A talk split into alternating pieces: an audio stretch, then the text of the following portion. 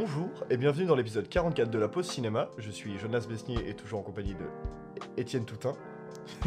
Bonjour. Et Andy Mortier. Bonjour. Pardon Étienne. Il y a eu un petit doute, Ouais, non, j'ai galéré. C'est bien ça. J'ai béqué. Je n'ai pas changé de personnalité entre temps. Bah, j'espère pas quand même. Non, je suis pas à ce point-là. Comme d'habitude, nous allons commencer par les films d'actualité.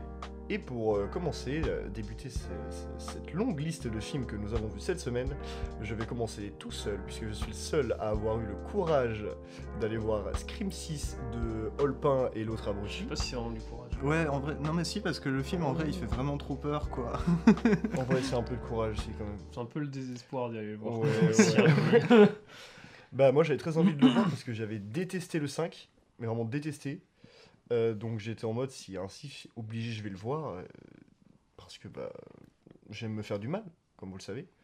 Et dans la même lignée que le 5, je trouve que Scream 6 est la meilleure comédie de l'année. Après, de base, Scream, c'est quand même une comédie aussi. Un peu, ouais. Oui, le premier, mais sauf que là, le souci, c'est qu'il n'y a vraiment pas d'élément de comédie. C'est juste que c'est tellement naze que moi, ça me fait beaucoup rire.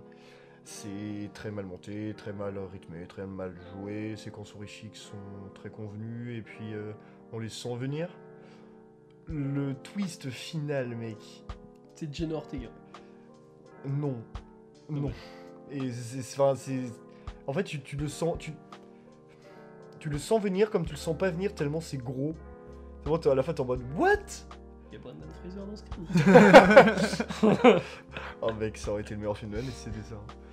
Mais non, ça n'a aucun sens, c'est incohérent, c'est...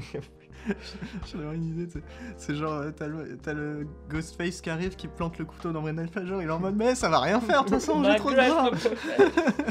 Incroyable. Enfin, pas le film, la blague. Non, le film est vraiment naze. Je trouve qu'il n'y a rien de bon à tirer, même la musique. Soit j'ai pas envie de trop développer dessus, c'est vraiment de la merde. Bah, j'ai une petite anecdote quand même dessus. C'est dommage que Jenna Ortega fait pas des bons films d'horreur, bah, à part X, du coup. Mais parce qu'elle a donné une liste de films qu'elle kiffait. Et dedans, il y a du Zulawski, quoi. Ah ouais. Il y a des sacrés films hein, dedans. Ah wow. Genre, pas des films que tout le monde mate, que je pense tous les acteurs ont maté, quoi. Ouais. Ça, c'est cool, en vrai. Après, je pense que quand elle a pris les scripts, c'est que c'est tellement une saga genre assez légendaire. Je pense que quelqu'un lui a donné un gros chèque pour qu'elle soit là. Oh, c'est possible. Bah, à l'époque, quand elle a fait le 5, elle était pas du tout connue. Hein. Un gros chèque pour faire un gros échec. Tout est résumé. Bon, du coup, pas plus de choses à dire sur cette bouse de Scream 6. Et on va pouvoir passer du coup au deuxième film que nous avons tous les trois vu. Et je pense qu'on va en discuter plus longuement car il est vaguement, qu'est-ce que je raconte, beaucoup plus intéressant. Women Talking de Sarah Polley. Et pour parler de Women Talking, nous sommes des hommes qui parlons d'un film de femmes. Et c'est le truc le plus intéressant de projet, déjà, c'est les actrices qui y sont collées. C'est que des actrices qui ont déjà participé ou déjà, en tout cas, qui ont un rapport avec le féminisme. Bah, Frances McDormand, voilà, c'est l'icône de la femme forte. Et elle produit le film avec Brad Pitt. Il y a l'actrice de Men, du coup, j'ai plus son nom. Jessie Buckley. Il y a Rooney Mara dedans. Il y a Claire Foy aussi, donc un paquet connu pour The Crown. Ouais, immense casting quoi. Et puis il y a, je sais plus du tout. La meuf de Euphoria. Ouais, c'est ça, l'actrice dans Euphoria. La meuf qui tourne dans un délire, qui part dans un délire. Mais mec, tu sais que je l'ai pas reconnue du tout. Bah, pendant tout le début du film, en fait, à chaque actrice, j'étais vraiment en mode, elle me dit quelque chose, elle. Elle me dit, mais c'est pas elle qui joue dans machin, mais c'est pas elle aussi. Mais moi, elle me disait quelque chose aussi. Mais genre, je me suis dit, bah, j'ai dû avoir quelque part, mais genre, j'ai jamais fait le lien. Oh waouh, par contre, j'ai pas son nom, mais ok. Elle est un peu éclipsée à un moment du film. Mais oui, voilà, plus un sort de second rôle, voire presque tertiaire des fois. Et quel bonheur de revoir, je n'ai pas son nom, mais le mec de Cloud Atlas. Ben Whishaw. Ouais, putain, il a un trop bon charisme, ce mec. Ouais. Et là-dedans, c'est... Il est juste trop fort. Ouais. Et c'est vrai qu'il me fait penser aux vieux acteurs américains un petit peu. Il a un peu le même faciès. Oui. Genre années 60 ou années 50, on va en parler plus tard, mais... c'est un bon argument du coup pour aller voir Cloud Atlas. Exactement. Ouais. Du coup, pour résumer Women Talking, c'est du coup un groupe de femmes dans une colonie. Leurs maris sont partis. Dans une secte. Ouais, c'est plus une sorte de secte, Et du coup, on va avoir tout un sorte de huis clos dans une sorte de grange où elles vont en fait discuter, savoir qu'est-ce qu'on fait, est-ce qu'on part, qu'est-ce qu'on va faire. C'est toute une discussion assez profonde du coup sur les femmes et leur placement, que ce soit dans la société comme dans la secte. Et bah, je vais pas en dire plus que ça. Faut quand même préciser que c'est toutes des femmes qui ont été violées par des hommes de la secte. Exactement. Et qu'on leur laisse 2 jours où tous les hommes sont partis, du coup. Pour libérer, du coup, les violeurs, pour payer la caution des violeurs. Voilà, pour payer la caution des violeurs. Et de base, on leur laisse ces 2 jours-là pour pardonner les violeurs. Mmh. C'est pas du tout pour délibérer de qu'est-ce qu'on fait. Et tout le film, c'est un peu 12 hommes en colère, mais... 12 femmes en colère dans une branche. En soi, oui. Ouais. C'est vrai. Qui cherche à avoir une unanimité sur une décision à prendre. Exactement. Pour un meilleur futur. Exactement. Et il faut préciser aussi que Ben Whishaw est dans l'assemblée aussi pour écrire le procès-verbal. Exactement. Bon, déjà, je pense que le truc le plus flagrant dans le film, c'est la couleur. Mm. Ouais. Si on peut appeler ça une couleur, du coup, mais... le film est tellement terne. Mais moi, c'est une couleur très assombrie. C'est une couleur qui m'a fait penser au film Mudbound. Ouais, je vois un peu l'image, ouais. Tu vois, mais pour moi, Mudbound, il y avait plus de saturation. Il y a plus de couleurs dans Mudbound, mais là, c'est... Là, des fois, ça tire au noir et blanc. Ouais, c'est ça, c'est assez sombre comme truc, et c'est pas déplaisant. Il y a plus de couleurs, en tout cas, à l'extérieur que dans la grange. Par contre, dans la grange, t'as l'impression que t'as ce cadre, en fait, cette fenêtre de la grange, là. T'as l'impression que vraiment le décor est en noir et blanc, quoi. Donc, Et non, personnellement, moi, c'est un film que j'ai vraiment beaucoup aimé. Non, ça coule tout seul. Hein, mais c'est vraiment un film d'actrice. Je pense que Sarah Polley, genre vraiment, elle a fait ce film pour justement dénoncer plein de sujets de société qui, je trouve, certains sont plutôt bien approfondis, d'autres un peu moins, je trouve. En vrai, c'est assez qu'un détail, même si tout est globalement très, très intéressant et vraiment très, très, très, très bon moralement dedans, dans les conclusions. Et non, c'est un film qui se regarde tout seul, qui est assez émouvant et qui en dit quand même long sur la société et la cruauté envers les femmes en soi. C'est quand même dur à parler quand même de ce film. Non, je trouve. Ça va. Bah moi, en vrai, quand j'ai vu le film, je me suis dit, c'est compliqué pour moi de pouvoir parler, d'aborder le film en tant qu'homme. Je crois que je n'ai pas le recul. Oui, mais femme, tu peux l'aborder en tant qu'être humain, tu peux l'aborder en tant que cinéaste. Bien sûr, évidemment. Et c'est exactement ce que je vais faire. Parce que, c'est un film d'actrice, mais c'est quand même, on va en parler plus tard, d'un film qui est vraiment d'acteur et qui, pour le coup, a une réale qui s'efface. Je suis pas d'accord. mais dans Women Talking. Pour le coup, on a une réale qui est quand même extrêmement présente, rien que par le choix de la couleur, comme tu le disais, mais aussi par des choix de cadrage. Cadrage entre les chevaux. Ouais. Ça sur la charrette, là, c'est rare, je crois que j'ai jamais vu un truc filmé comme ça. Les plans zénithaux, donc la caméra qui est placée au-dessus des personnages et qui pointe littéralement vers le bas. Le regard de Dieu. C'est ça, exactement. C'est dommage d'ailleurs que ça, c'est le défaut que j'ai. Et moi aussi, c'est que concrètement, c'est un film qui... explique très bien les choses, mais peut-être explique un peu trop, dit peut-être trop, et peut-être trop précis dans ce qu'il veut dire, ce qui fait que concrètement il n'y a pas vraiment de part de mystère. Il y a la réalisation, en fait on peut la comprendre sans l'analyser un petit peu, parce que concrètement on a presque l'analyse en même temps que les plans, quoi. Alors que la réelle est vraiment, j'ai pas de faux plan dans le film, je me dis il n'y a pas un plan, un mauvais plan, mais à chaque fois c'est vrai qu'il y a ces personnages qui vont justifier ce plan. Mais ouais, mais ce qui est quand même vachement chouette, c'est qu'il n'y a pas un mauvais plan, il n'y a pas un mauvais dialogue, il n'y a pas un mauvais acteur, ou devrais-je dire plutôt actrice. Et concrètement, la musique aussi est très très très très chouette. Ouais. Il dure quoi à nous dire. Et c'est concrètement un film parfait, qui mérite entièrement sa place parmi les meilleurs films nominés aux Oscars cette année. Mais voilà, je sais pas en fait ce que je donnerais comme défaut à ce film... À part que forcément, il est peut-être un peu trop explicatif. Mais c'est son propos en soi. Il peut paraître aussi, je trouve. Après, toi, c'est vraiment des détails, c'est pour chercher la petite bête. Il peut paraître parfois un peu trop scolaire. Je m'explique.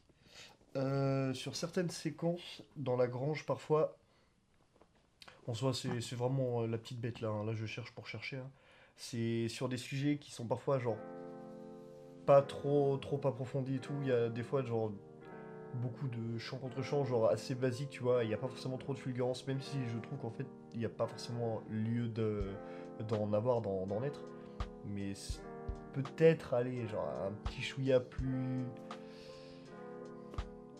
Même encore, ouais, c'est vraiment un travelling à 360 degrés. Non, faut pas abuser non plus. Mais moi, ouais, c'est vraiment chercher la petite bête pour la petite bête. Hein. Les actrices sont toutes parfaites. Tout le monde est. Enfin, bah, ouais, là, c'est juste je cherche la petite bête. La réelle est pas si simpliste. Il y a beaucoup de mouvements de caméra pendant les conversations. Bah oui. Il y a un usage de la voix off qui est quand même. Généralement, la voix off c'est facilement critiquable, mais là, la voix off est vraiment bien utilisée. Pas surutilisé d'ailleurs aussi, parce qu'au début on se disait un petit peu avec Andy que long, la voix off, que peut-être il allait avoir une voix off pendant tout le film, mais au final non. Et en vrai la voix off se justifie bien aussi. Ouais. Et bah sinon, ouais, autre défaut, il n'y a pas de plan en couleur, ça aurait été cool un petit plan. Putain, je voulais ce dernier plan avec la couleur et enfin avec en tout cas une plus grosse saturation quoi. Ouais. Au final, il y a plus de couleurs quand ils sont à l'extérieur que quand ils sont, par exemple, dans la grange ou dans la communauté. Ouais, mais c'est logique. Mais, bah oui, mais je vois pas beaucoup la différence, quoi. Mmh. Ouais, bah, je suis d'accord. Je vois le truc. Mais moi, ça m'a pas dérangé. C'est pas le truc que j'attends non plus trop. Bah après, non, bah ça, c'est même pas un défaut en soi. Moi, c'est ce que j'aurais voulu, mais c'est pas moi qui vais le film, quoi. Non, bah oui, mais c'est ça. Mais non, c'est un très bon film. Peut-être qu'il aurait pu... mérite d'être vu, qui mérite d'avoir plus d'attention. Elle aurait pu finir son film comme une pluie sans fin, n'importe quoi. Pluie noire, genre elle part au loin, tu vois. Peut-être que cet arc-en-ciel est incroyable. Et ça, je trouve que le truc il est tellement désaturé qu'il n'y a pas de couleur. Mais je me dis ça aurait rendu le propos du film un peu pessimiste au final. Ouais, mais après ça aurait été. Bah en tout cas dans Pluie noire c'est très pessimiste vu que ils disent ça aurait été une belle référence en vrai. Oui. Faire une référence à Pluie noire, c'est quand même. Oui. Mais ouais, bon voilà, moi j'ai beaucoup aimé ce film. Moi aussi. Franchement, je le recommande. C'était notre dernier film de meilleur pour film Cannes, pour Cannes. Pour Los Angeles. Oui, le Cannes de Los Angeles. C'est le dernier gros film de tous les de la sélection des meilleurs films aux Oscars. C'est-à-dire qu'on a tout vu. C'est étonnant qu'il soit aux Oscars parce que je l'ai pas vu tant que ça médiatisait le film en plus. Bah, moi non plus et je trouve ça dommage. Ça me fait peur en fait, je me dis d'un côté il est aux Oscars pour le quota quoi. Ouais. Même s'il mérite clairement, mais je pense que les gens l'ont mis pour ça. Donc je pense même pas qu'il y a beaucoup de gens qui aient vu le film. Je pense qu'ils ont vu Women Talking, Francis McDormand, produit par Brad Pitt. Mais est-ce qu'il pourrait faire le... Enfin là je vais être dans l'extrême, mais le coda de l'année dernière, c'est-à-dire le film un peu inattendu. Je pense pas parce qu'au moins je préférerais Women Talking l'ait plutôt que, je sais pas, il y a quoi dans le meilleur film qui ferait vraiment Avatar 2, non c'est pas osé. Non, Avatar 2 de toute façon il est destiné au culte. Bah Top Gun 2 mais... Pour gagner meilleur film, ça serait Osef, mais le film est très très bien. Il n'y a pas vraiment de coda cette année, hein, parce que coda c'était vraiment... c'est sans filtre. C'était vraiment vide. C'est triste. Hein, ouais, mais sans filtre, il est même pas vide, quoi. Bah non, voilà, mais sans filtre est le moins intéressant à donner meilleur film, je trouve. Parce qu'il est là depuis plus longtemps. Moi je pense que c'est ça. Les films qui sortent en début d'année, moi je me dis, vas-y, je les verrai bien en meilleur film. En vrai, Palme d'Or... Non, mais ils respectent pas, ils s'en foutent de la Palme d'Or. Parasite... Ouais, Titan... Non mais Titan c'est un film français mec, Parasite, ouais j'avoue, non oui j'avoue, rien à voir, rien à voir. Parasite c'est vrai que c'est un film américain mec hein. Non oui non bah... Bon, c'est un bon film voilà. Très bon film, allez le voir. Exactement, nous allons donc du coup maintenant passer au troisième film que du coup il y a que Andy... Non tu l'as vu toi? Non. Ah je suis le seul à avoir vu Mon Crime. T'es le seul à l'avoir vu, Mon Crime de François Ozon, mais je n'ai pas eu le temps. Et bah je vais résumer. Raconte-nous ton crime. Je vais résumer vite fait le film. Du coup c'est Nadia Tereszkiewicz et Rebecca Marder, donc qui vont recevoir une visite de la police parce que un producteur est mort et Nadia Tereszkiewicz, je vais jamais réussir à prononcer son nom, mais Tereszkiewicz va être accusée du coup de ce meurtre là. Et sauf qu'à un moment elle voit que bah c'est avantageux pour elle de le revendiquer et du coup elle va se déclarer coupable en gros et ça va faire monter sa carrière d'actrice et c'est super drôle vraiment, et je l'ai vu il y a 2-3 semaines, donc c'est pas le gros film. Déjà la réelle de François Ozon en général elle est pas très marquante, ça dépend quel film. Ouais ça dépend, je sais que par exemple j'ai pas vu 8 femmes mais je me doute que 8 femmes par exemple il y a un gros truc de réel alors que par exemple l'été 85, c'est un... c'est plus formel. C'est lissé, on va dire, quoi. Et là, non, ce qui va être au centre du truc, c'est le monde ironique que ça dépeint. J'ai vu des gens genre qui critiquaient le film en mode ah mais elle revendique, ça met à fond, ça positive le meurtre, on va dire, le meurtre du mec, quoi, tu vois. Genre et rien du tout, c'est juste un monde de pure ironie. Et on va avoir des persos, enfin Fabrice Lucchini qui va jouer un flic complètement déglingué dedans. Oui, c'est vrai qu'il y a Lucchini. Ouais, et mais vraiment, il est déglingué, il est à côté de la plaque. Tu sais même pas, dans le film, en fait, tu regardes dans le film, tu te dis, mais comment il est devenu flic? Non, c'est pas possible.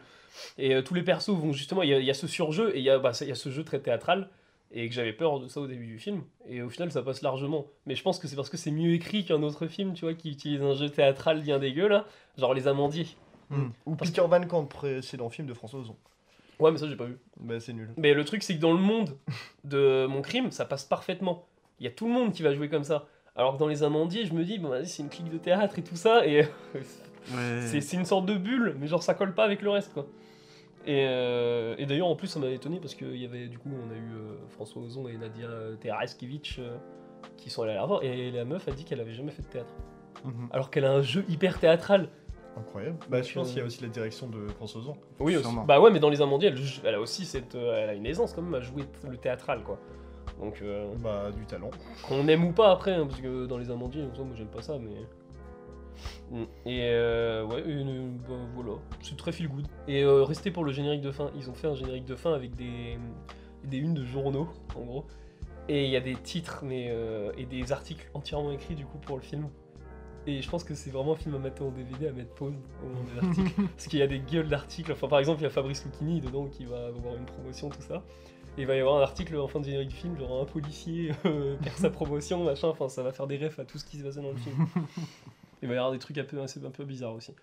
Et il y a Isabelle Huppert aussi dans le film, qui joue un gros rôle. Et qui est très cool.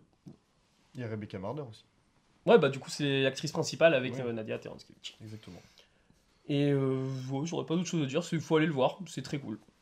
Okay, moi, c'est pas le grand film de l'année, mais c'est beau. Et la photo est très belle. Moi je pense que j'irai le voir parce que François Ozon, à chaque fois, il m'intrigue sur ses films.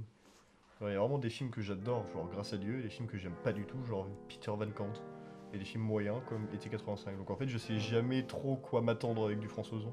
Mais je pense que les gens, ils le prennent aussi à la lettre, le film. Enfin, il y a des. Vraiment, j'ai entendu des critiques sur le film en mode. Oh, ça incite les femmes à tuer leur mari, n'importe quoi. C'est juste. C'est un monde qui est tellement ironique qu'il va pousser à l'extrême son truc. Enfin, il y a par exemple cette réplique qui est dans le trailer. De la meuf qui dit « Oh, si j'avais su, j'aurais tué mon mari !» Enfin, c'est de l'humour, ça. Bah oui, voilà, c'est très ironique. Ça me fait penser à Buffet froid, C'est l'humour noir poussé à l'extrême. Bah là, c'est plus même absurde dans Buffet froid. Ouais. Alors que là, c'est pas absurde en soi, c'est un retournement en soi. Noir. C'est pour ça qu'il y a des gens, des fois, qui jugent des incohérences dans les films, mais je me dis... Quelqu'un qui est un gros chien de la cohérence, il regarde Mon Crime, il se dit « Mais c'est pas possible, ça va être fini, il a pas pu devenir policier, il est trop con !» mais là non, ça tu t'enlèves cette crédulité un peu, enfin, une suspension de crédulité. Il regarde n'importe quel film de Dupieux. On comprend pas là, qu'est-ce qui se passe, le poisson il parle. C'est trop bizarre, hein. Pourquoi la roue elle roule toute seule.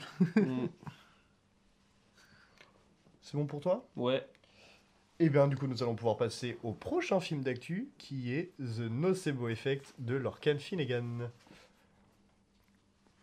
Fais le résumé juste pour dire déjà à la base, Lorcan Finnegan du coup est un réalisateur. Exactement. Merci de couper la parole. Quoi? What? Je rigole. Avant Vivarium, je croyais que Vivarium était son premier film et c'est pas le cas. Ah ouais? Ouais. Il a fait un autre truc et d'ailleurs, ce qui est marrant, c'est que son premier film du coup, j'ai même plus le nom. Il faudra chercher. Mais il est beaucoup moins bien noté que Vivarium. Ah oui.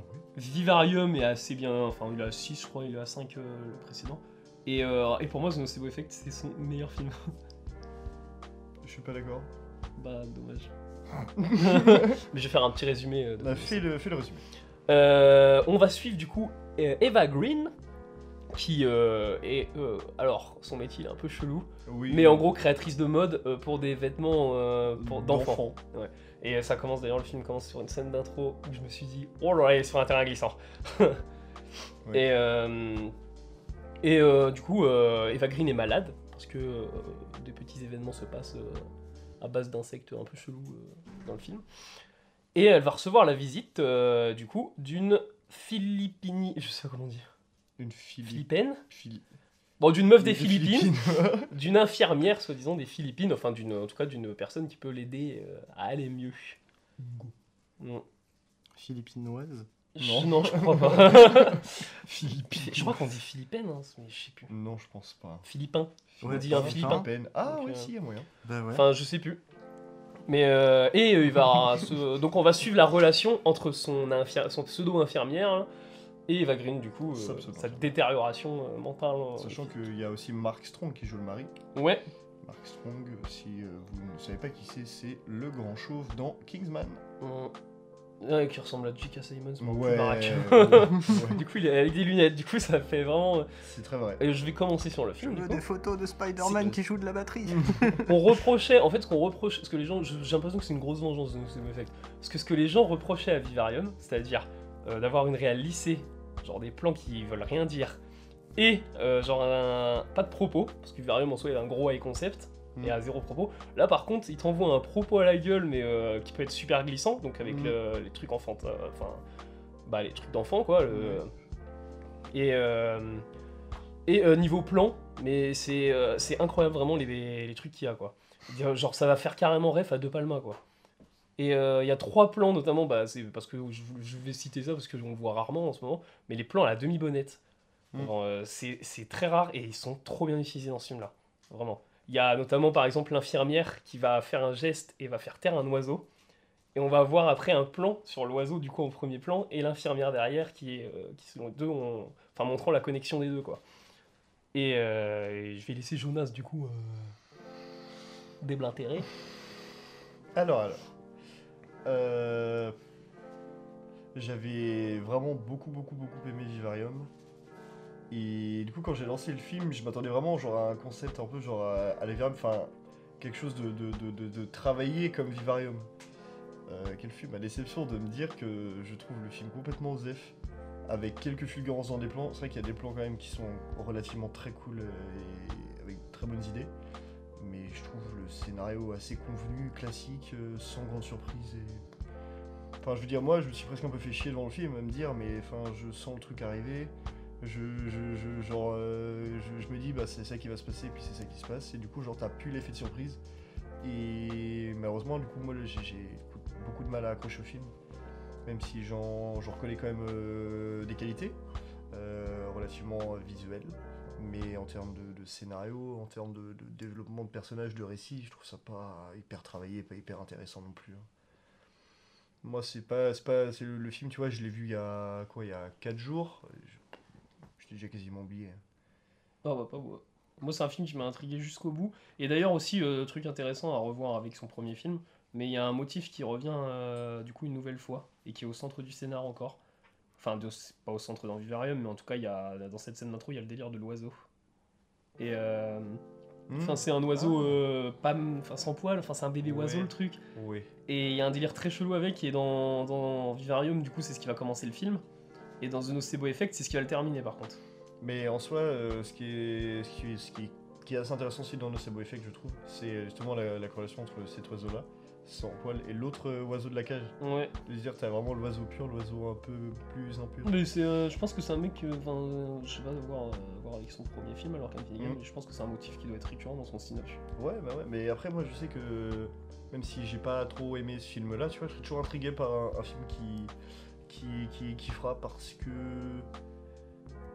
il y a quand même certaines sincérités dans ces films qui prouvent en fait qu'il aime ce qu'il fait et en fait tu le ressens minimum quand tu regardes ces films.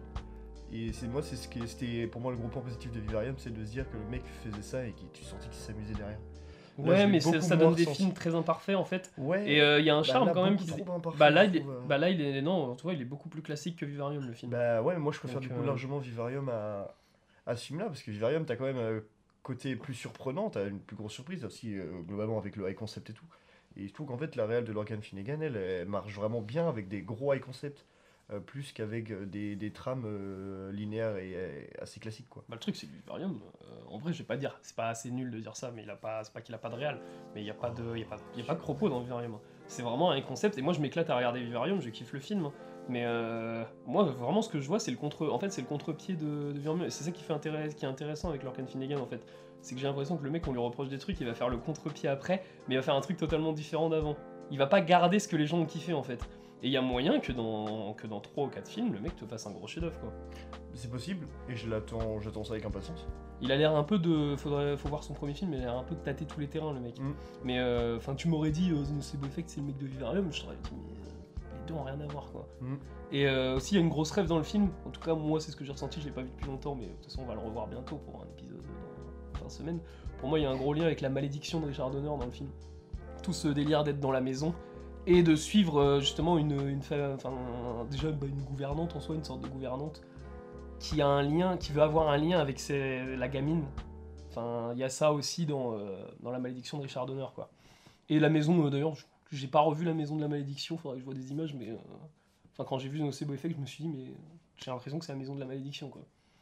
Et il y a tout ce délire aussi, il y a un délire de malédiction dans The Nocebo Effect. Oui. C'est plus en termes de malédiction, une maladie qui est un peu indescriptible au final. Et le film est tourné aux Philippines. Il tourne aux Philippines. Ouais, bah il y a des sociétés de prod philippanaises. Des Philippines. Voilà. Et aussi, bah, de toute façon, il y a un gros propos sur le travail, en gros, des gamins philippins dans le film. Ouais. Mais moi, je trouve ça... Non, c'est super intéressant comme film. J'ai eu très très peur à ce moment-là. Quand j'ai vu justement qu'il partait sur ce terrain-là, moi je me suis dit... La scène d'intro, le truc, c'est que ça se rendait comme mignonne, comme le film Mignonne. Genre avec ce côté défilé d'enfants très malaisant. Et quand je l'ai vu, je me suis dit, wow, c'est le terrain glissant. Mm. Après, Eva Green avec le chien, je me suis dit, wow, par contre, il part où le film, quoi. Mm. Il y a des trucs beaucoup trop intéressants. Et le dernier plan est...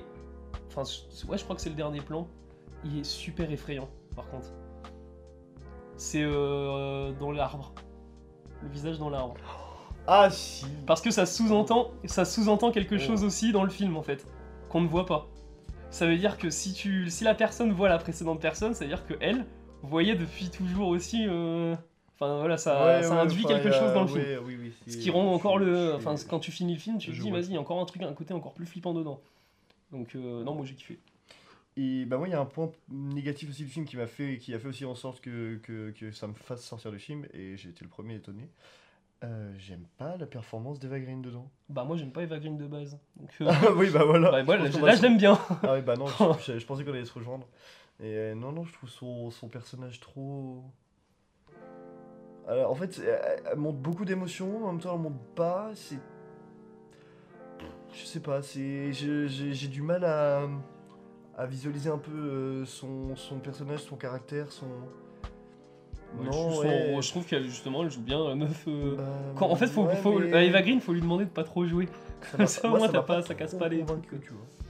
Alors que, tu vois, dans les 3 mousquetaires, qu'on parlera plus tard quand il sortira, bah, je trouvais Eva Green beaucoup plus intéressante. Bah non, moi je la trouve inintéressante dans les 3 mousquetaires. Bah, je la trouve inintéressante dans Miss Peregrine. Plus intéressante... Ah mais non, Miss Peregrine, pour entrer. Mais bah, les deux en fait plus intéressante dans Miss Peregrine et dans les 3 mousquetaires que dans celui-là. Puis même Mark Strong, le père, je trouve qu'il est un peu genre mis à l'écart, qui sert pas à grand chose à part parce que c'est vraiment une histoire de scène. Ouais, mais je veux dire, ton personnage, en fait, il aurait pu ne pas être là, que le personnage de Mark Strong, que en fait, ça aurait absolument rien changé au film. Ouais, mais il y a plus un délire avec la mère dans le film. Bah ouais, mais il y a plus un rapport maternel. Tu nous quand même remets un personnage qui est là pour faire des fois des lignes de dialogue un peu chiants, pour au final avoir aucune incidence sur le récit, ou sur le caractère des personnages, ou sur une sorte de il y en a de l'incidence sur le récit, mais qui fait jarter la gouvernante. Hein. Ouais, non. Il a fait vraiment jarter, là. Non, mec. Bah si. C'est le mec, il n'y a pas d'incidence. Bah si, elle fait... elle revient juste après, frère, tu peux... Bah il y a quand même eu une incidence. Mais c'est quoi l'incidence? Bah il l'a fait jarter, quoi. Elle est revenue juste après. Dans le récit, pour moi, il n'y a aucune incidence sur le fait qu'elle se barre à un moment parce qu'il se dit, il lui dit de partir. Bah il a un impact sur Eva Green pendant tout le film. Enfin, moi, je l'ai pas ressenti, je l'ai pas vu en tout cas. Moi, je trouve que son personnage sert à rien ou est juste très mal écrit. Bah moi, j'aurais kiffé que ce film sorte au cinéma, toujours.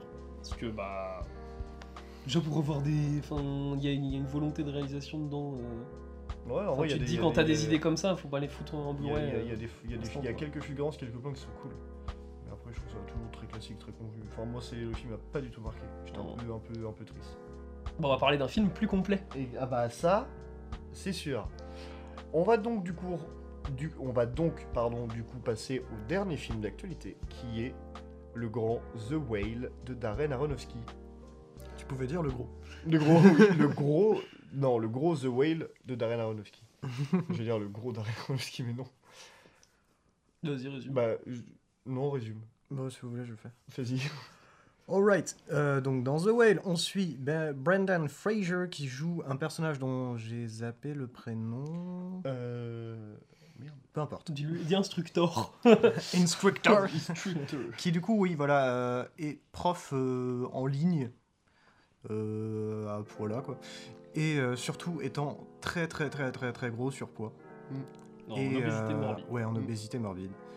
Et en fait, bah, dès le début du film, par un dialogue, on va apprendre que concrètement, il va mourir dans une semaine. Et on va suivre à travers le film cette semaine, voir ce qu'il fait, les personnes qu'il va rencontrer, les personnes qu'il va faire venir, les choix qu'il va faire ou les choses dont il n'a pas le choix. Et bah, jusqu'à ce que la fin du film arrive. Mais voilà, concrètement, c'est un film... Moi j'ai adoré, mais en même temps je lui reconnais beaucoup de défauts. Je sais pas par quoi commencer, du coup je sais que j'aime quand même beaucoup la réal, je trouve le film très beau, qu'il y a des plans qui restent en tête, peu, mais il y en a. Que bah forcément Brendan Fraser est exceptionnel dedans. Mais tous les acteurs je trouve ne se valent pas dans ce film. Y a certains... Bah, en fait, c'est pas vraiment un problème d'acteur, maintenant que j'y pense, c'est plus un problème de personnage. Je trouve qu'il y a des personnages qui sont pas très intéressants, pas très utiles. Ils apportent un petit truc, une petite touche qui permet d'explorer le passé de Brendan Fraser, mais il y a des personnages tellement plus intéressants à côté. Bon, je connais pas le nom des acteurs, donc... Moi, je pourrais te le savoir sûrement. La sœur de son ex. C'est Hong Chao, voilà. L'actrice. Elle, je la trouve super. Je trouve aussi, bah, du coup, son ex-femme, le dialogue avec elle qui est incroyable. Ah, merde, mais sinon, bah, sa fille, je l'ai pas trouvée super. Je suis pas d'accord. J'ai pareil le mec qui a un côté religieux, mais en fait non, mais en fait oui. J'ai trouvé ça sympa sans plus.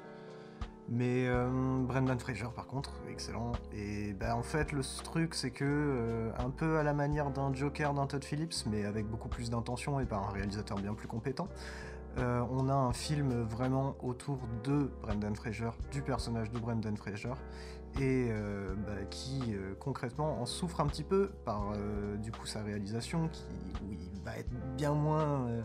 excentrique, bien moins intéressant que dans d'autres de ses films, le petit Aronofsky. Et c'est dommage, mais en même temps ça se comprend, parce que c'est ce qu'il veut faire, donc en soi c'est honorable, surtout de le faire avec Brendan Fraser. Mais bon, quand on observe le scénario, qu'on connaît un petit peu la biographie de Brendan Fraser, on se rend compte que oui, bah, concrètement on a l'impression que le film a été écrit pour lui, quoi. Et...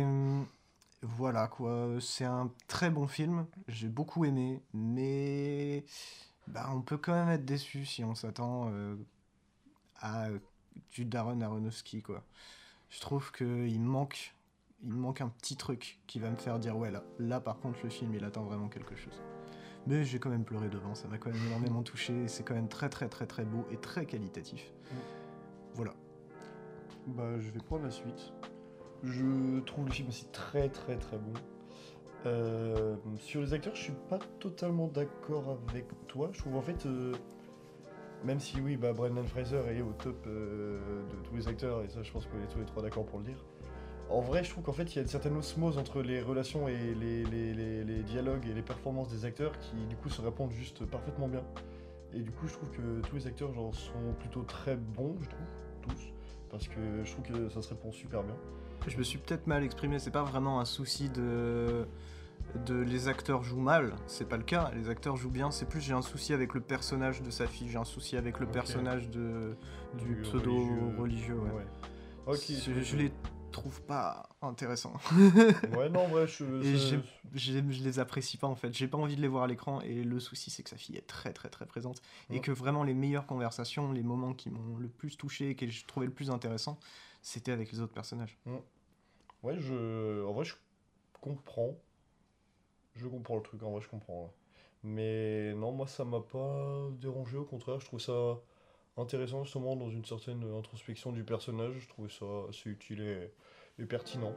Mais en soi, je comprends, je pense à un Darren Aronofsky qui se veut pas comme les autres, quelque chose de l'ovni de sa carrière un peu, le film où on se dit bah, je vais voir un Darren Aronofsky, tu ressors, tu dis mais qu'est-ce que je viens de voir en fait, est-ce que c'est vraiment Darren Aronofsky? Et oui, je trouve que oui. Je trouve pas qu'il s'efface derrière sa réelle ou quelque chose comme ça, je trouve vraiment qu'il a une mise en scène toujours très solide et avec pas mal de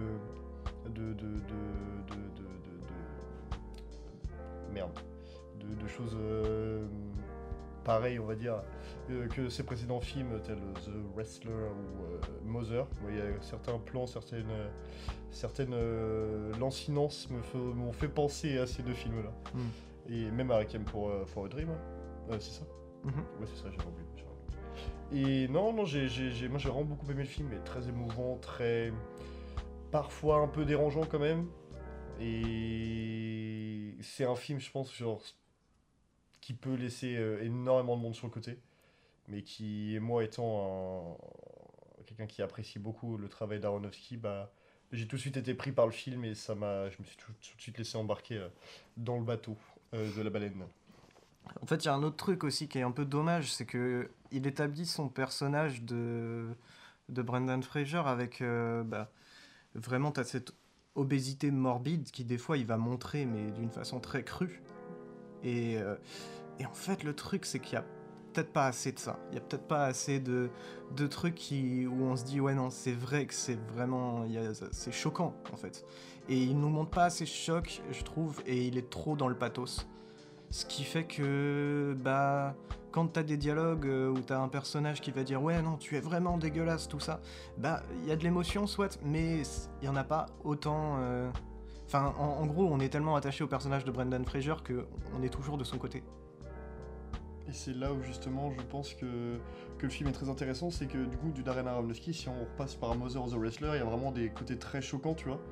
Et là, justement, le fait de se retenir, de montrer des choses choquantes et de garder, de rester sur sa propre limite du choquant, pas choquant, est-ce que genre il repart dans ces moments très brutals, très brutaux, pardon, très choquants, et où se dire tiens je vais juste enlever toutes ces parties-là qui peuvent paraître du coup assez désobligeants, presque humiliants pour le personnage, et justement en retirer juste l'émotion et laisser en fait respirer le personnage avec ses problèmes.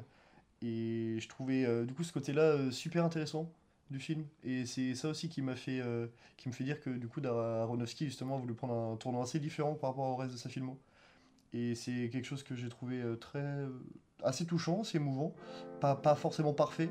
Je reconnais qu'il y a certains moments où j'aurais aimé que ça soit peut-être un peu plus ça moins impactant en fait que Mother, je pense plus à Requiem for a Dream, où bah là vraiment il te montre tout, tu te prends tout dans la gueule, mais ça veut pas dire que t'en as rien à foutre avec des personnages, mais c'est ça qui est bien en fait, c'est la conflictualité un petit peu que tu crées avec les personnages en les voyant dans leur pire et dans leur meilleur, et bah là il n'y a pas assez de pire en fait pour The Whale, je trouve. Bah après je pense aussi qu'ils voulaient peut-être éviter aussi que nous en tant que spectateurs, genre le fait de voir des trucs choquants vis-à-vis du personnage de Brendan Fraser, qu'on en ressente de la pitié pour le personnage, mais lui voulait je pense plus qu'on ait de l'empathie, et je pense que si on avait quelque chose de vraiment choquant de dire bah putain ce personnage fait vraiment des choses genre horribles, tu vois. Bah là je pense qu'on aurait pu avoir un peu pitié au fait que ouais, aussi d'un côté le côté assez émouvant du personnage. Ce qui est surprenant c'est qu'il commence le film, enfin au début du film pendant, allez peut-être la première demi-heure, je suis pas sûr, mais il prend ce parti pris de montrer un Brendan Fraser vraiment dur à regarder, des fois choquant, tout ça. La première fois qu'on... Ouais, voilà, rien que ça. Ouais, ça, c'est impressionnant. Et en fait, après, il réutilise pas tout ça. Il réutilise pas ces idées de trucs comme ça. Il va un peu se lisser, quoi. Je sais pas, moi, ça m'embête. J'aurais aimé qu'il aille plus loin. Et qu'il continue, en fait, dans le truc. Plutôt que de commencer avec des images choquantes et de... pas les aboutir sur quelque chose, d'en fait à un moment les laisser de côté et passer à autre chose. C'est à moi? Ouais. Ok, je commence. Je déteste ce film. Je l'attendais depuis 4 ans. je le trouve détestable, malhonnête, vraiment. Et j'en vais expliquer tous mes arguments, hein, mon argumentation. Ah, tu t'y attendais pas. Mais tellement pas, mec. Je vais expliquer tout. De base, moi, je kiffais le retour de Brendan Fraser, je kiffais ce projet il y a 4 ans quand il était annoncé. Genre, déjà, c'était pas du tout le projet qui était annoncé il y a 4 ans. Hein. Enfin, en tout cas, ça l'est métaphoriquement, mais je pense que de base, Aronofsky voulait faire un truc beaucoup plus rare. Comme dans sa filmo. Je trouve pas qu'il y a la réelle de Aronofsky dans le film, à part le dernier truc, son truc christique en soi qu'il reprend dans chacun de ses films. Sinon, c'est un film où il s'efface totalement. Moi, je la vois pas, sa réelle. Et oui, il y a une réelle, juste sa réelle, en fait, c'est, tu vas faire des panneaux pour recadrer Brendan Fraser, même juste le sens du cadrage du film. Je me suis dit pendant le film, oh, vas-y, c'est pour montrer l'enfermement du perso. Bah ouais, normal, il est en huis clos, de toute façon, c'est que intérieur, donc c'est évident. Mais non, en fait, même le cadrage est fait pour Brendan Fraser. Tu vas voir à chaque fois que c'est juste l'acteur qui va compter. La lumière, même les moindres éléments dans l'appartement, les moindres petites lumières, ça va être pour Brendan Fraser. Genre, tout est fait pour lui. Et c'est juste un film qui est fait pour faire gagner l'Oscar à Brendan Fraser. Et je me dis, en fait, le truc qui m'énerve, c'est que quand j'ai fini le film, je me suis dit, putain, ça me fout le seum du coup, parce que j'ai presque envie que ça soit Austin Butler qui l'ait, quoi. Alors que je kiffe Brendan Fraser. Je me dis, ça, il va l'avoir, Brendan Fraser, parce que le film a été marketé sur ça et est fait pour ça. Mais il n'y a rien d'intéressant, je trouve, dans ce film-là, et c'est pathos, et je suis désolé, en fait, le truc, c'est qu'il cherche l'empathie à fond, il n'y a aucun défaut, le perso de Brendan Fraser n'a aucun défaut dans ce film-là, à part être gros. Vraiment, c'est son seul défaut, quoi. D'avoir abandonné sa fille aussi, hein. S'il te plaît, pour vivre une histoire d'amour, enfin, ça serait comme le père de Spielberg qui a abandonné sa famille, tu vois, pour laisser vivre la mère dans son histoire d'amour, quoi. Ça s'est passé comme ça, au final, en vrai, j'ai appris ça. Mais, enfin, c'est pas un défaut, enfin, il a pas... dans le film, il dit qu'il a cherché le contact avec sa fille. Il l'a pas abandonné, hein. Il y a plein de répliques où il dit non, j'ai gardé contact. Ouais, si, qu'il a envoyé des sous. Tous les autres acteurs, je suis désolé, moi je suis pas d'accord, les autres acteurs jouent mal. Et oui, les persos, je les trouve inintéressants, mais pourquoi? Parce que tout est fait exprès pour que ce soit Brendan Fraser qui rayonne dans le film. Vraiment, et c'est que ça. Et je me suis pas fait chier, moi je trouve le film passionnant, justement, dans ce sens-là. Et moi, ça me fait peur, ça rend encore plus le film détestable parce que ça me fait peur pour les futures productions à 24. Parce que j'ai l'impression qu'ils partent dans une direction en mode on veut récolter des prix. Et genre Brendan Fraser, à coup sûr, il va l'avoir. Et Everything Everywhere at Once, film ultra référencé, qui va potentiellement décrocher 7 ou 8 Oscars dimanche. Et j'ai pas envie qu'à 24, après, ils se mettent dans cette optique-là. Moi, j'ai envie qu'ils fassent des trucs, genre qu'ils donnent le pouvoir à Ari Aster, par exemple. C'est un film qui va pas aux Oscars, mais au moins, c'est une vision d'auteur. Mais là, Aronofsky, s'il te plaît, un auteur qui va chez A24 et qui s'efface à ce point-là, c'est du jamais vu. On n'a jamais vu ça chez A24, quoi. On voit des auteurs qui vont chez A24 et puis qui font des films très quali, sans forcément de patte. Mais Aronofsky, il a quand même une patte super affirmée de base. Oui. Donc là, il n'y a pas sa patte, à part son plan christique. Et c'est la seule scène que j'aime dans le film, c'est la scène de fin. Parce qu'il y a... Et j'aime bien aussi la musique du film. Oui. Mais bon, parce qu'on en a pas parlé. L'OST qui est... Parce que l'OST est magnifique, mais... Enfin, et le film, en fait, le film est parfait. Mais il n'y a rien à dire sur le film, vraiment. Ça va être juste du panoramique, des trucs. Enfin, ça va juste être pour recadrer Brendan Fraser. Et voilà, ça faisait 4 ans que j'attends le film, je pense que c'est l'une des plus grosses déceptions de ma vie de cinéphile. Vraiment. À ce point-là? Vraiment, ouais. Ah la vache! Mais je l'ai trop attendu, ce truc-là, et... moi, je conseille d'aller le voir, vraiment, mais j'ai eu aucune empathie, en fait, pour ce perso-là. J'ai pas eu d'émotion, parce que le truc, il me balance constamment. Regardez le pauvre Brendan Fraser, machin et tout. Même le discours de fin qui dit, je trouve même limite le discours de fin, genre arrêtez les études, machin et tout, parlez avec votre cœur, enfin... C'est Brendan Fraser, c'est vraiment le discours fait pour Brendan Fraser pour qu'on puisse l'aimer après, quoi. Mais d'où Aronofsky fait ça? Dans Mother, il te déglingue la gueule, Aronofsky. C'est vrai. Enfin, Requiem for a Dream, c'est hyper violent, c'est vénère, quoi. The Wrestler aussi. Bah, j'ai pas vu The Wrestler. Mais j'ai vu son Noé à la limite, sauf que c'est une grosse prod. Qui est plus grand public, mais il a quand même des séquences assez cool. Mais vraiment, je sais pas, je déteste The Whale. Ah ouais. Bah en vrai, moi ça m'étonne pas tant que ça en vrai. Bah le truc c'est que moi à 24 en général je suis fan et tout, j'adore, je crie intérieurement quand je vois le logo à 24 à l'écran, quoi. mais là moi ça me fait peur, hein, vraiment, parce que s'il a l'Oscar à 24 ils vont vouloir faire ça, hein, ils vont reprendre tous les acteurs là et puis ils vont prendre un mec, un auteur, et puis ils vont l'effacer complètement, quoi. Bon après, attends, il y a Boys the Fred d'Ari Aster qui va arriver. Bah ouais, mais il n'y aura pas... le truc, c'est que justement, ça fait peur aussi, parce que je me dis, vas-y, il est censé, de base, on nous vend le projet d'Ari Aster sur une comédie noire de 4 heures, hein. Apparemment le film va faire 2h30, quoi. 2h40. Non, 2h30, ils l'ont demandé, je crois. Ce qui n'est pas étonnant, parce qu'il n'y a aucun film à 24 qui dépasse 2h30. Je crois que le long, bah, ça doit être Under the Silver Lake à 2h32, je crois. Ou même pas, c'est 2h28. Non, il est beaucoup moins long. Ah non, c'est 2h18, ouais. Ah ouais? Ouais. Je pensais que t'es moins long. Enfin, ouais, je trouve... Je me suis pas fait chier devant le film. Et Sadie Sink, son personnage, je l'aime pas. Le mec, le croyant, je l'aime pas. J'aime personne. J'aime que Brendan Fraser, mais j'aime l'acteur. J'aime pas son personnage dans le film. Genre, il est trop gentil. Alors qu'un Aronofsky normal, il t'aurait fait le perso, il aurait été ambigu, au moins il aurait été très gris le perso, quoi. Ouais. Non, là il est blanc. Et bah, de toute façon, bah, c'est blanc à l'image du dernier plan du film. Est-ce que vous voulez une anecdote peu intéressante sur le film? Vas-y. J'ai bien dit peu intéressante. Il a mis 10 ans à le réfléchir. C'était pas ça l'anecdote, mais... Bah, faut pas me faire croire que le résultat final, il a mis 10 ans à le faire. Mon truc est encore moins intéressant. Vas-y. En gros, le personnage de Sadie Sink, à un moment, il y a une séquence où on la voit enfant. Ben, c'est sa petite sœur. Non. C'est tout. Ah oui, ouais, c'est la plage. Elle jouera dans Future Stranger Things. Exactement. Elle jouera la sœur. Exactement. Ouais, et voilà. Triste. 4 ans d'attente. Ouais, ben en vrai, je suis quand même étonné de ton avis, mais ça m'étonne pas en ayant vu le film, parce que je pense c'est vraiment un film que je pense que les 3/4 des gens peuvent le détester. Et c'est pour ça que quand je regarde les retours, que ce soit presse ou spectateur, qui était genre vraiment comme un peu Suspiria de Luca Guadagnino, qui était vraiment très moyen. J'étais vraiment en mode, ça c'est, je pense c'est un film, c'est tu adores ou tu détestes. C'est pas moyen sur The Whale, moi je les vois les avis popés. Bah, c'est ce que je dis, c'est soit un film, c'est soit tu l'adores, soit tu le détestes. Et tu peux pas être en mode, bah je suis mixed feeling. Ouais mais le truc c'est que Suspiria de Guadagnino, bah, tu vois. Je pense, bah, au vu de ce que t'as dit, je pense que tu l'aimes beaucoup quand même.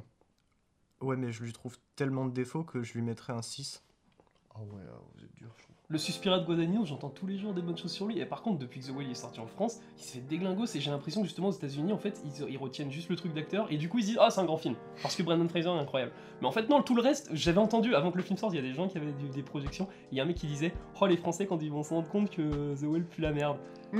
Et il avait mis un mème, tu vois. Et je me dis, je prenais pas, je me disais, ouais, vas-y, il a détesté le mec, quoi. Mais je suis en train de me dire, non, vraiment, le film pue la merde. Moi, je trouve, à part Brendan Fraser, parce que tout est fait pour lui. Il fait exprès de puer la merde, le film, pour que tu puisses voir la pépite d'or dans la merde, tu vois. Et c'est Brendan Fraser. Genre, c'est énervant, je trouve. Et tu fais pas un film juste pour avoir un prix. En fait, c'est une aiguille très brillante dans une botte de foin transparente. Ça se tient. Ouais. Voilà, j'ai fini mon plaidoyer. Ouais, j'ai fini ton énervement sur ce film que je trouve sublime. Mais justement... Tu l'auras oublié dans 3 mois. T'auras juste retenu le plan, 3 plans de Brendan Fraser parce que bah, tout le monde a vu l'affiche. Même sur l'affiche, hein, mais voilà, gros délire. Regardez l'affiche du film. Il n'y avait pas de quoi faire des belles affiches. J'ai vu une affiche sur internet d'un fan. Il a mis genre la baleine et tout, enfin c'était trop beau. Et eux, qu'est-ce qu'ils mettent? Ils mettent un plan de Brendan Fraser. De Brendan Fraser. Avec, ça en dit beaucoup quand même. Avec beaucoup d'écriture.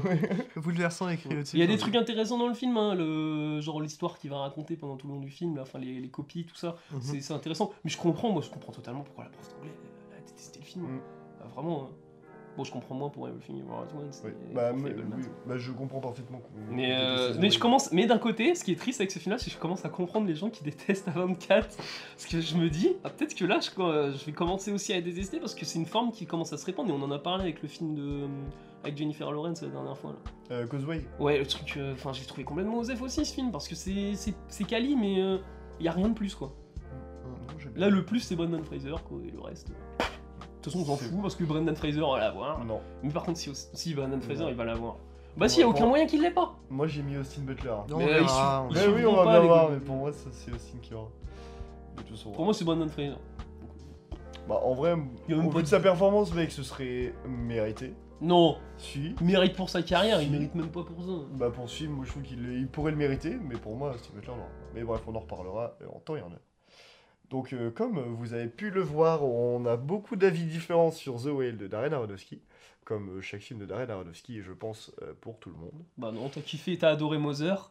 Mais moi, j'aime beaucoup Darren Aronofsky. Oui, mais je veux dire, je parle... on a des avis super différents. Je parle pour The Whale et en général, des avis généraux, je parle français, sur les films de Aronofsky. Étienne, t'as vu Mother? Non. Je suis sûr que tu veux kiffer. Oui, mais je parle pas que de nous, nous ne sommes pas le centre du monde, Andy. Non, mais on n'a pas le même avis sur The Whale, mais on a le même avis sur Mother, ce qui veut dire beaucoup de choses pour Aronofsky, je pense. Oui, mais tu vois, Requiem for a Dream, je sais pas si on a tous les trois le même avis. Bah c'est génial, Requiem for a Dream. C'est là où, justement, moi j'ai peut-être pas le même avis que vous. Ah, c'est le film qui m'a le moins marqué d'Aronofsky, moi. What? Ouais, tu l'as. C'est comme Fight Club. Hein. Et tu l'as maté où? Tu l'as maté sur ton téléphone, le film?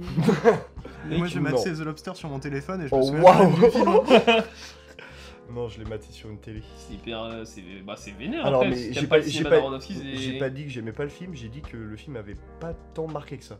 Mais je pense que c'est le fait qu'on m'a beaucoup marketé le film en mode c'est un énorme chef-d'œuvre absolu. Du coup, j'attendais beaucoup du film. Mais ça m'a fait un peu pareil pour Fight Club. C'est juste purement personnel. Bref. Maintenant, nous allons du coup pouvoir passer aux actualités de Rennes par Andy Mortier.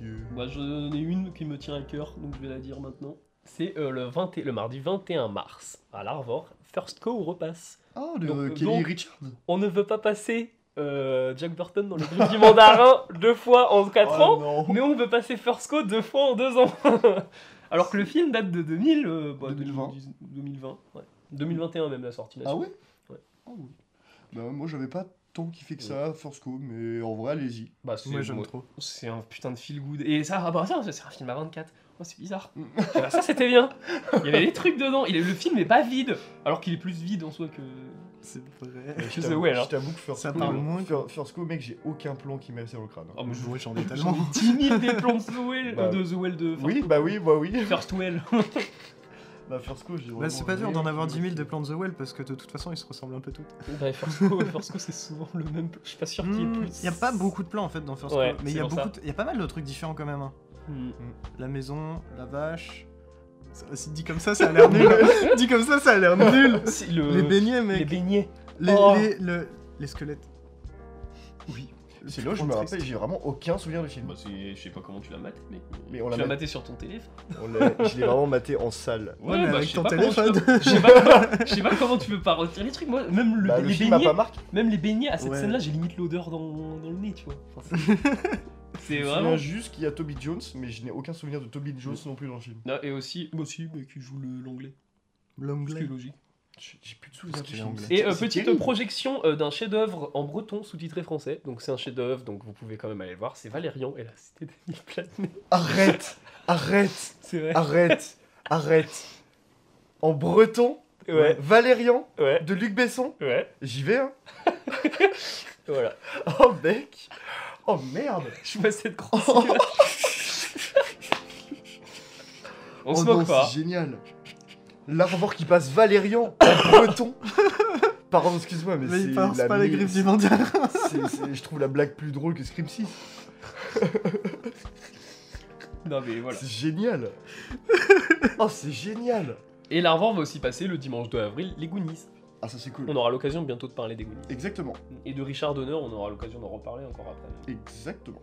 Et on a toujours Tout sur ma mère de Pedro Almodovar. Ça c'est trop bien. Le mardi 21 mars. Foncé.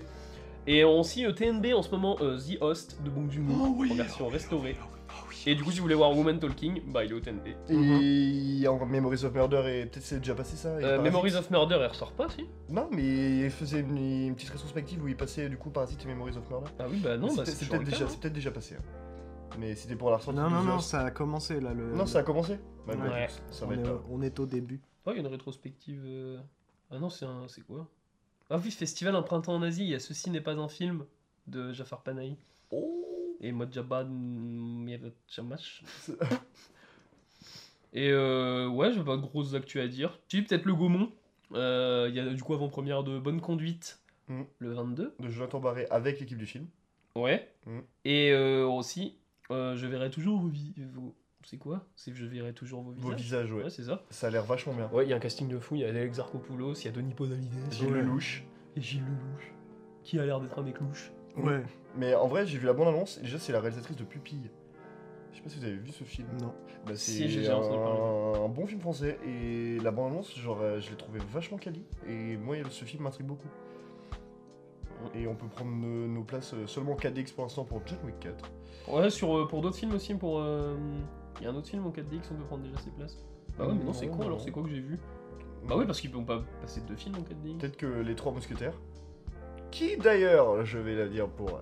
à une soirée des passionnés, du coup, le 21 mars, je crois, au pâté, et repasse... Non, le 23 mars. Le 23 mars, ouais. Et le 25, 2 jours plus tard, le dimanche, avant-première à 11h, des Trois Mousquetaires. La gueule de la soirée des passionnés, genre, ouais, 10 jours vraiment, après, genre, nous, on a déjà vu le film depuis 2 semaines, et on va devoir se le remater pour mater juste 45 minutes de bande-annonce exclusive. Mais tu pars après la bande-annonce, et tu gardes ton sandwich. Je suis vraiment à deux doigts de faire ça. Bah vas-y, je vais faire ça. Bah, en vrai, quoi ouais, que... C'est de la bouffe gratuite, hein. Bah ouais. Moi, ça fait chier comme d'aller au... Bah, moi je verrais en vrai, bah, c'est toujours de la boue. En vrai, si j'ai peut-être envie de revoir le film. Et Everything Everywhere at Once, du coup. Ouais. Et de retour au pâté. Ça, c'est cool. Et pas d'autres films. Titanic est toujours au cinéma d'ailleurs, et ça, c'est cool. Ouais, bah, faut voir Titanic. Mmh. Et, voilà. Et on se dit, du coup, à la semaine prochaine pour les actus, et on pourra dire que Everything Everywhere at Once a tout raflé. Non. Enfin, on aura raflé pas mal de prix, mais pas tout. Mec, faut que tu installes Twitter. Il n'y a aucune chance, de ce que j'ai vu dans les médias, il n'y a aucune chance que il gagne pas. Oh, vraiment. Tu sais, c'est qui le deuxième mec qui a le plus de chances de gagner derrière? C'est Top Gun Maverick. Ah. Arrête. Je te jure. Vraiment. Et c'est classement de variété. Fablemans, il est 5ème, je crois. Ça fout la haine, excusez-moi, Everything Everywhere. C'est un film parfait, mais il y a moyen qu'il rafle, mais 7-8 Oscars. En vrai, c'est pas démérité, mais j'aurais préféré que Fablemans gagne. Après, on en reparlera de toute façon la semaine prochaine, quand on aura de toute façon, du coup, sur Insta ont été publiés nos pronostics. Les pronostics. Voilà, nos magnifiques pronostics. Qu'on a fait avant d'aller voir le classement Variety. Oui. Mais allez voir le classement Variety si vous voulez avoir tous les nominés d'un coup. Parce qu'en général, ils se trompent pas. Donc, enfin, les... Bon, ils se sont trompés pour Coda. Hein. Bah pour les nominés, mais qu'ils ont quand même eu 9 films sur 10. Ouais, bah oui, ça c'est cool. C'est pas mal. Non, bah oui. Bah, après, les films étaient quand même assez évidents en général. Et sachant que la seule erreur qu'ils ont fait, je crois que c'est Black Panther. Putain, et ça me tue parce que c'est qu'ils vont remporter. Hein. On en a donc fini avec les... Voilà, je reprends. On en a donc fini avec les actualités du coup de Rennes, et on va du coup pouvoir passer aux films d'actualité, aux films de thématique, je vais y arriver. La thématique étant pont, j'ai donc pris un film de 1957 de David Lean qui s'appelle Le pont de la rivière Kwai. David Lynch a réalisé Le pont de la rivière. Ouais, la rivière sur le pont Kwai. À la fin, il explose, mais c'était qu'un rêve. Et le pont, il se réveille, il est en... Et en fait, tu te rends compte qu'on est dans l'Inception. Dans le Lynch, Septon. Oh. Tu résumes? Du coup, c'est automatique, de toute façon, oui. De toute façon, le résumé est pas très long. Non, enfin... En gros, c'est... Les hommes d'un camp militaire japonais doivent construire pont sur rivière Kwai. Résumé du film de Andy Mortier. J'ai presque pas envie de résumer plus. Et je vais pas le faire. Ça se passe pas au Japon, je crois. Non, ça se passe... Dans une île. Sur une île. Mais j'ai plus le nom. Je sais plus. J'ai plus le nom. Bah, c'est pour relier je sais plus quoi, et... Putain. J'ai vu, en plus, parce que c'est inspiré d'une histoire... Ouais, mais c'est très éloigné de l'histoire. C'est aux Philippines. Là, je crois que c'est pas loin. Bah oui, ouais. C'est dans ces eaux-là. Hein. Dans ces eaux-là. C'est dans ces quailles-là. Là. On va pas aller dans l'eau, on va construire un pont. Et... Mais du coup, oui. Bon. Et oui, du coup, ce film, déjà, est un film qui a remporté 7 Oscars, dont l'Oscar du meilleur réalisateur et du meilleur film en 1957. Et le meilleur acteur, je crois, pour Alec Guinness. Ouais. Qui jouait aussi dans Laurence d'Arabie. Ouais. Bah, plusieurs acteurs du film qui jouaient dans Laurence d'Arabie. Et aussi le superbe Jack Hawkins qui jouait aussi dans Ben-Hur un an avant. Voilà. Et du coup, voilà, j'ai choisi ce film parce que c'est un film que je trouve vraiment très particulier et en même temps qui résonne avec l'actualité un peu cinématographique, que ce soit de l'époque et même encore aujourd'hui, et qui a, je trouve, une aura, quelque chose de particulier qui, moi, personnellement, me ravit. Au visionnage, et c'est un film que je trouve complètement dingue, même si le Laurence d'Arabie du coup de David Lean est quand même pour moi au-dessus quand même, c'est vraiment le chef-d'œuvre de David Lean, mais je trouve Le pont de la rivière Kwai pas si loin derrière et qu'il n'a vraiment rien, il n'a pas du tout à rougir à côté de ce film là.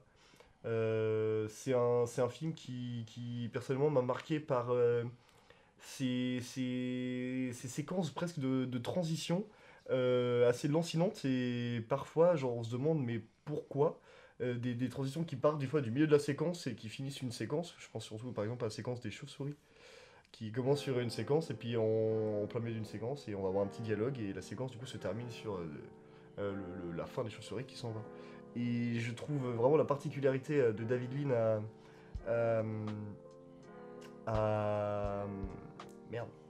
à transmettre justement toute son émotion, tout son savoir-faire justement par des transitions ou des séquences genre absolument dingues. Même si je trouve même que le film a quelques défauts, le film est pour moi quasiment parfait et c'est vraiment un film que j'aime énormément et j'aimerais bien avoir vos avis les copains. Moi ce que j'ai trouvé intéressant, mais en même temps je trouve que ça aurait été plus intéressant de pas le faire, c'est une sorte de double... De quoi ? Non, rien. Faire sauter le pont ? Ouais. Non, c'est la sorte de double narration qui se fait à peu près à une heure du film, je dis un peu, je suis pas sûr, mais à peu près, où du coup un des soldats américains qui était dans le camp de prisonniers réussit à s'échapper et va retrouver l'armée britannique et va être après embauché dans une mission pour aller détruire le pont. Et pendant ce temps-là, on continue de suivre du coup les soldats britanniques qui sont restés dans le camp de prisonniers, qui eux construisent le pont. Et bah, y a tout ce truc qui est franchement trop cool au camp, avec le commandant, je crois que c'est ça, du truc britannique qui en fait va vouloir des bonnes conditions de travail pour ces soldats et va se battre pour ça. Et va réussir à les avoir et derrière va pousser à faire le meilleur pont possible pour montrer la puissance en fait de l'Empire britannique. Est-ce que d'ailleurs le groupe qui extérieur qui revient faire sauter le pont, je suis pas sûr qu'ils soient britanniques par contre. Si, ils sont pas américains ? Non, il y a que un américain, mais c'est le mec qui a réussi à s'échapper de ce camp, okay. Et qui du coup est ramené dans la mission avec les britanniques parce qu'il a des petites connaissances du lieu quoi. Exactement. Et en vrai, je me dis, est-ce que ça aurait été pas plus intéressant d'être surpris par le fait que le pont soit saboté et de revoir ces personnages-là ? Enfin, je sais pas. Il y a un truc où, concrètement, il n'y a pas vraiment de surprise en fait dans le film. Il n'y a pas de moment où j'ai été profondément surpris par ce film. Je trouve que c'est pas, le film coule bien quoi en fait. Et il n'y a pas de moments où il m'a retourné, où je me suis dit « Ah ouais, putain, ça, je l'avais pas vu venir, tout ça. » C'est très classique, en fait. C'est très bien fait, mais voilà, quoi. Ça m'a pas... Pareil, tu vois, on parlait dans The Whale que le personnage était giga blanc. En soi, les personnages dans le film, ils sont presque tous blancs. Enfin, il n'y a pas vraiment de méchants, et il n'y a pas... Non, il y a des gentils, quoi. Je sais pas, il n'y a pas trop de conflits, il y a un manque d'intérêt je trouve dans le film qui m'embête. J'aurais aimé être plus imprégné du film, me prendre vraiment une claque, et c'est peut-être aussi parce que le film commence à dater un petit peu et que effectivement on est habitué à des trucs vachement plus différents aujourd'hui, mais en fait ouais, je suis presque déçu par le film. Après, j'ai beaucoup aimé, ça se regarde tout seul, mais c'est peut-être ça le souci, quoi. C'est marrant parce que là, quand tu dis ça aurait été mieux que le pont soit... On sache pas qu'il a été saboté, tu vois. Ouais. Ça me fait penser à la bombe, l'anecdote de la bombe. Ouais, carrément, que Hitchcock disait.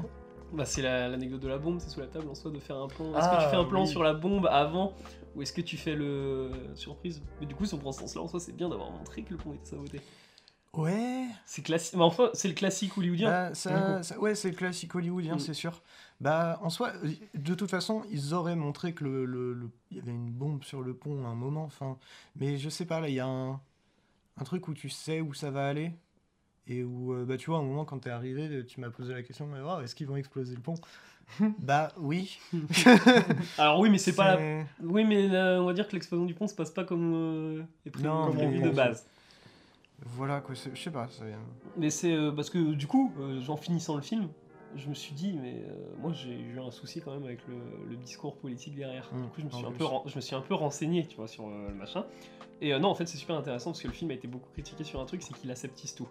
c'est qu'il rend tous les personnages assez blancs. Mmh. Et en fait, c'est pour ça que je pense qu'il a été énormément récompensé aux Oscars. Il est ultra politique. Parce que c'est dans la période de la Seconde Guerre mondiale, mais c'est un film qui passe, allez, on a 10 ans après la Seconde Guerre mondiale, quoi, enfin 12 ans, quoi.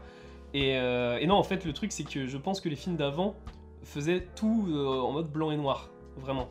Et le film de base un film normal, entre guillemets, aurait été japonais méchant, britannique gentil. Et au contraire, aseptiser tout, c'est ce qui lui a été reproché, notamment j'ai vu un mec en gros qui avait écrit un bouquin sur les clans japonais, qui était hyper vénère. Et il avait critiqué le film en mode « Bah non, le film est pas vénère, comment vous pouvez sortir ça ?» tu vois. Genre c'est faux. Et je pense que c'est là qu'est le propos vraiment politique du film, c'est que t'as eu le recul de « Bah regarde, les Américains, ils ont foutu une bombe sur Hiroshima et Nagasaki. Les conventions de Genève que les Japonais respectent pas dans le film. » Bah, à un moment, les autres pays ne les respectent pas non plus. Ben, le souci que j'ai avec ça, et je repense à Requiem pour un massacre, c'est qu'en fait, on a presque une version joyeuse de la guerre, quoi. Ouais. Un truc vraiment camaraderie, où on n'a pas envie d'y aller, mais... Wow, mais je pense que c'est voulu, mais il y a notamment le petit côté... Enfin, la fin, quand le pont est mort. Ouais. T'as cette musique qui n'a rien à voir dans un film de guerre. Ouais. Bah oui. Genre...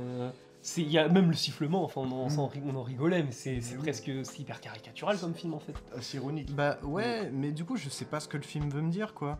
Moi j'ai presque l'impression qu'il me dit mourir pour son pays c'est pas si mal.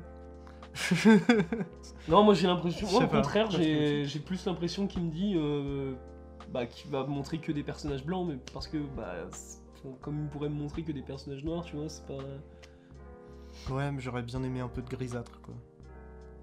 En soi, il y en a au début, quand avec Saito, quand il se prépare à mitrailler les mecs. Ouais, mais c'est vite désamorcé, quoi. Enfin, pas comme les bombes sur le pont, par contre. De toute façon, ça reste les gros films. Enfin, s'il y a une séance monumentale à l'arbre, je pense qu'il y a moyen qu'ils se fassent programmer. Ouais. Et non, c'est un film qui coule tout seul, parce que, mais c'est une narration, en fait, le truc, c'est que c'est une réelle parfaite, parce que c'est une réelle des codes classiques hollywoodiens. De toute façon, on est en période de l'âge d'or hollywoodien, en plus. Donc, voilà. Et... ouais, moi, j'ai pas grand-chose spécialement à dire dessus, à part l'aspect politique. Moi, j'ai kiffé, en soi. En soi, moi aussi. Moi, j'adore. Non, c'est un film qui est assez cher, qui, je trouve, vraiment reprend, comme tu dis, genre des codes du nouvel Hollywood, de l'âge d'or, pardon.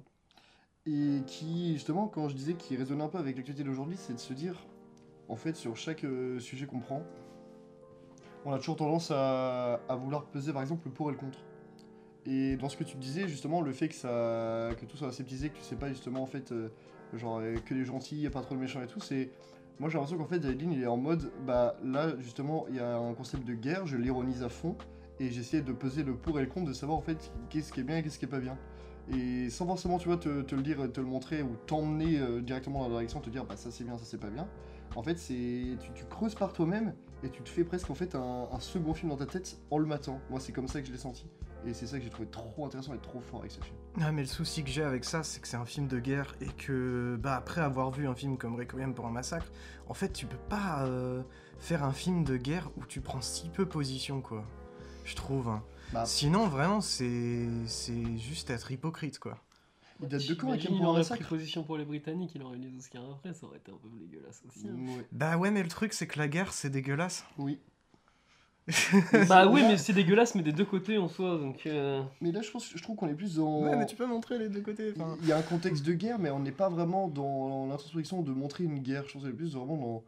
un délire plus un peu d'espionnage et de camp plus que de véritable guerre. Ça reste un contexte de guerre. Exactement. Mais Requiem, bien sûr. En vrai, la nuance que j'apporterais, c'est que Requiem pour un massacre, tout est sombre dedans, tout est noir. Bah oui. Mais alors que là, tout est blanc. En soi, pour moi, je rejoins quand même les deux. En tout cas, dans la volonté. C'est de vouloir soit t'aseptiser le truc, soit tu le rends... vénère. Enfin, très vénère, quoi. Il date de quand, Requiem pour un massacre, déjà ? Moi, 78, 76, 78. Et voilà. Mais je pense... putain de merde... j'ai perdu mon truc. Je pense à Laurence d'Arabie aussi. Enfin, le personnage, le vrai Laurence d'Arabie, n'était pas comme... je pense dans le film. Genre dans le film, c'est un mec très étrange et très cartoonesque aussi. Hein. Et surtout, ça n'empêche pas qu'il y a une complexité avec tous les peuples, par exemple, qui va réunifier, des trucs comme ça.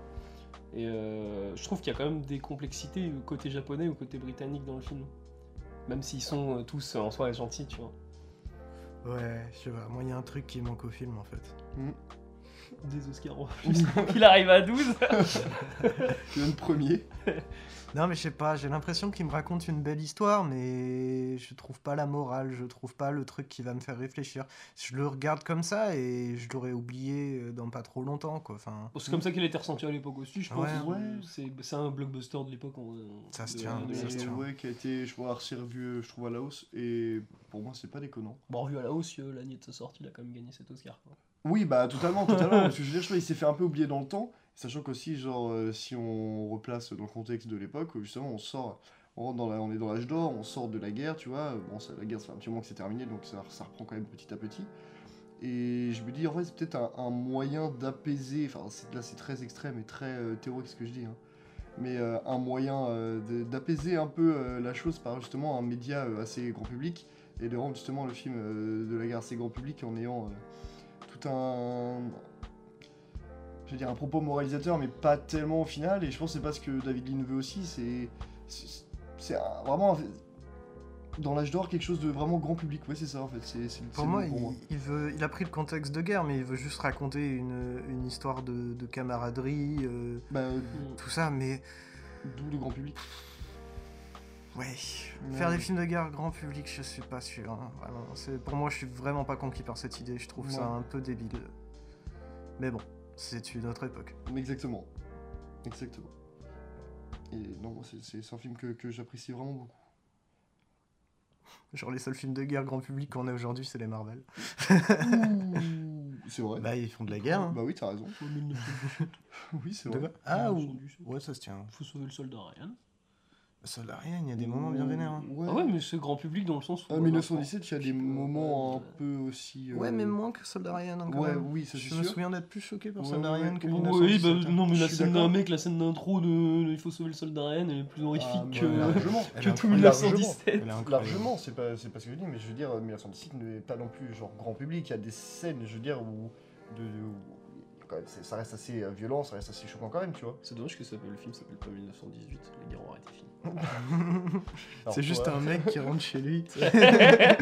Son chemin pendant 1h30. Non, c'est un facteur qui va livrer une lettre, mais il a perdu son vélo. Mon vélo a failli tomber ce matin. J'ai cru que t'allais me dire, j'ai perdu mon vélo. Je te revois là. C'est trop réel. On va faire un plan séquence de 2 heures sur toi qui distribue le courrier. Mais voilà, en tout cas, je sais pas si vous avez d'autres choses à dire. Si, j'ai d'autres choses à dire parce que c'est intéressant, une thématique pont, parce que je crois que c'est Arte, ils font blow-up là. D'ailleurs, ils ont fait un blow-up par rapport à Pulse, pour le motif des cheveux verts qui reviennent dans les films. Pulse d'Ailosumi, j'avais parlé. Et je crois qu'il y a un blow-up sur les ponts. Ou alors, s'il n'y en a pas, faut en faire un. C'est possible. Parce qu'il y a une grosse fascination des ponts dans beaucoup de films aussi. Il n'y a qu'à voir Hitchcock, si on dit sur froid, en général, on pense très vite au plan du pont. De San Francisco, le Golden Gate. Spielberg. Lui, le pont des espions. Ouais, Manhattan. De Woody Allen. C'est vrai qu'il y a ce plan-là qui est super connu. Même l'anecdote du tournage, j'ai même pas vu le film, l'anecdote du tournage où ils ont dû s'arranger avec la ville pour éteindre les lumières. En soi, un truc comme un Transformers ou un Pacific Rim, il y a tout le temps des ponts qui sont détruits dans ces grands films. Oui, c'est vrai, même dans les grands films. Ça donne des plans très... Mais parce qu'en même temps, le pont, ça symbolise une connexion un peu. C'est une connexion, mais elle est fragile. Enfin, il y a une certaine fragilité liée au pont. Ouais. Totalement. Non, c'est intéressant, il y a beaucoup de films avec des ponts. Je peux parler de Death Stranding, incroyable. Parce que dans Death Stranding, genre la boîte dans laquelle t'es employé... je parle de Death Stranding, c'est un jeu, mais Kojima, c'est un réalisateur, j'en ai rien à foutre. Il y a une boîte, la boîte, ça s'appelle Bridges, et leur idée, c'est de faire des liens entre différents points des États-Unis, mais après c'est des ponts métaphoriques, mais en soi tu crées des ponts dans ce... C'est marrant parce qu'on parlait de Pacific Rim, mais en fait dans Pacific Rim il y a le délire de pont neuronal. Oui c'est vrai, c'est vrai. Non bah du coup on a fait votre travail Arte, maintenant payez-nous. Les ponts au cinéma, il y en a beaucoup. J'attends mon cachet. Ouais. On va faire un épisode présenté par Lap au cinéma. On fait un blow-up avec sur les escaliers. Ouais, je l'ai vu. Ah oui, il y en a un, il y a la scène de Il était une fois en Amérique où il mange de la charlotte. C'est un gâteau. Oui, bah oui. Ça a mis du temps à me manger la charlotte. Sur un pont. Non, escalier. Le pont, en fait, Il était une fois en Amérique, il rentre dans tous les blocs. En fait. Ah oui, c'est vrai. Il rentre dans le pont aussi. Mais ça se passe jamais. C'est un plan tellement iconique que maintenant toute personne qui va à cet endroit-là de New York va prendre cette photo. Ouais, mais en même temps le quartier a changé, mais pas tant que ça. Ouais. T'as vraiment toujours ce plan-là en fait, et c'est incroyable. Tu t'attends presque à voir le fantôme de Sergio Leone. C'est sur les photos. Il ne vole pas mon plan. Ça fera 10 ans. Connard. Destination finale aussi pour les ponts. Je t'avoue que je suis pas fan de la licence. Ah, moi non plus. Enfin, de la licence, j'appelle ça une licence. Oui, mais, non, mais t'as compris, mais c'est dans les ponts les plus cultes en soi, le pont de Destination Finale, je sais plus combien. Le pont de Evil Dead aussi. Oui, au point que dans Martin Mystère, il y a le plan repris vraiment du pont de Evil Dead.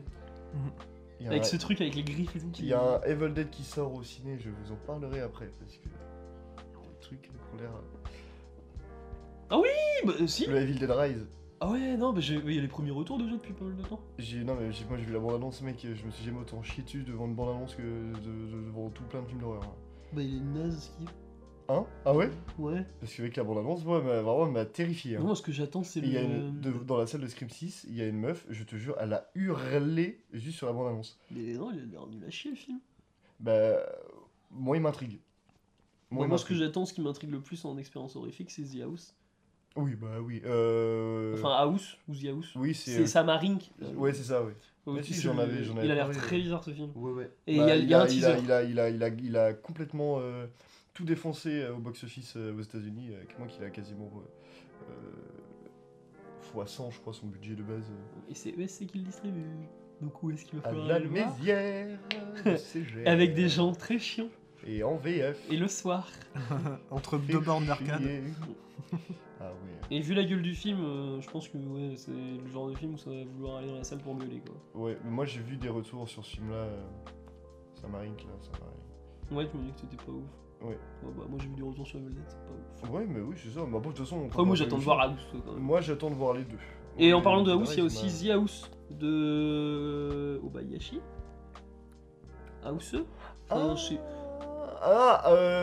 C'est de Aozu de Nobuhiko Obayashi. Oui. Ouais, mais il va avoir une version restaurée. Oh putain, ça c'est trop bien par contre. Potentiellement, je crois que j'ai vu l'affiche sur les prochaines sorties au pâté.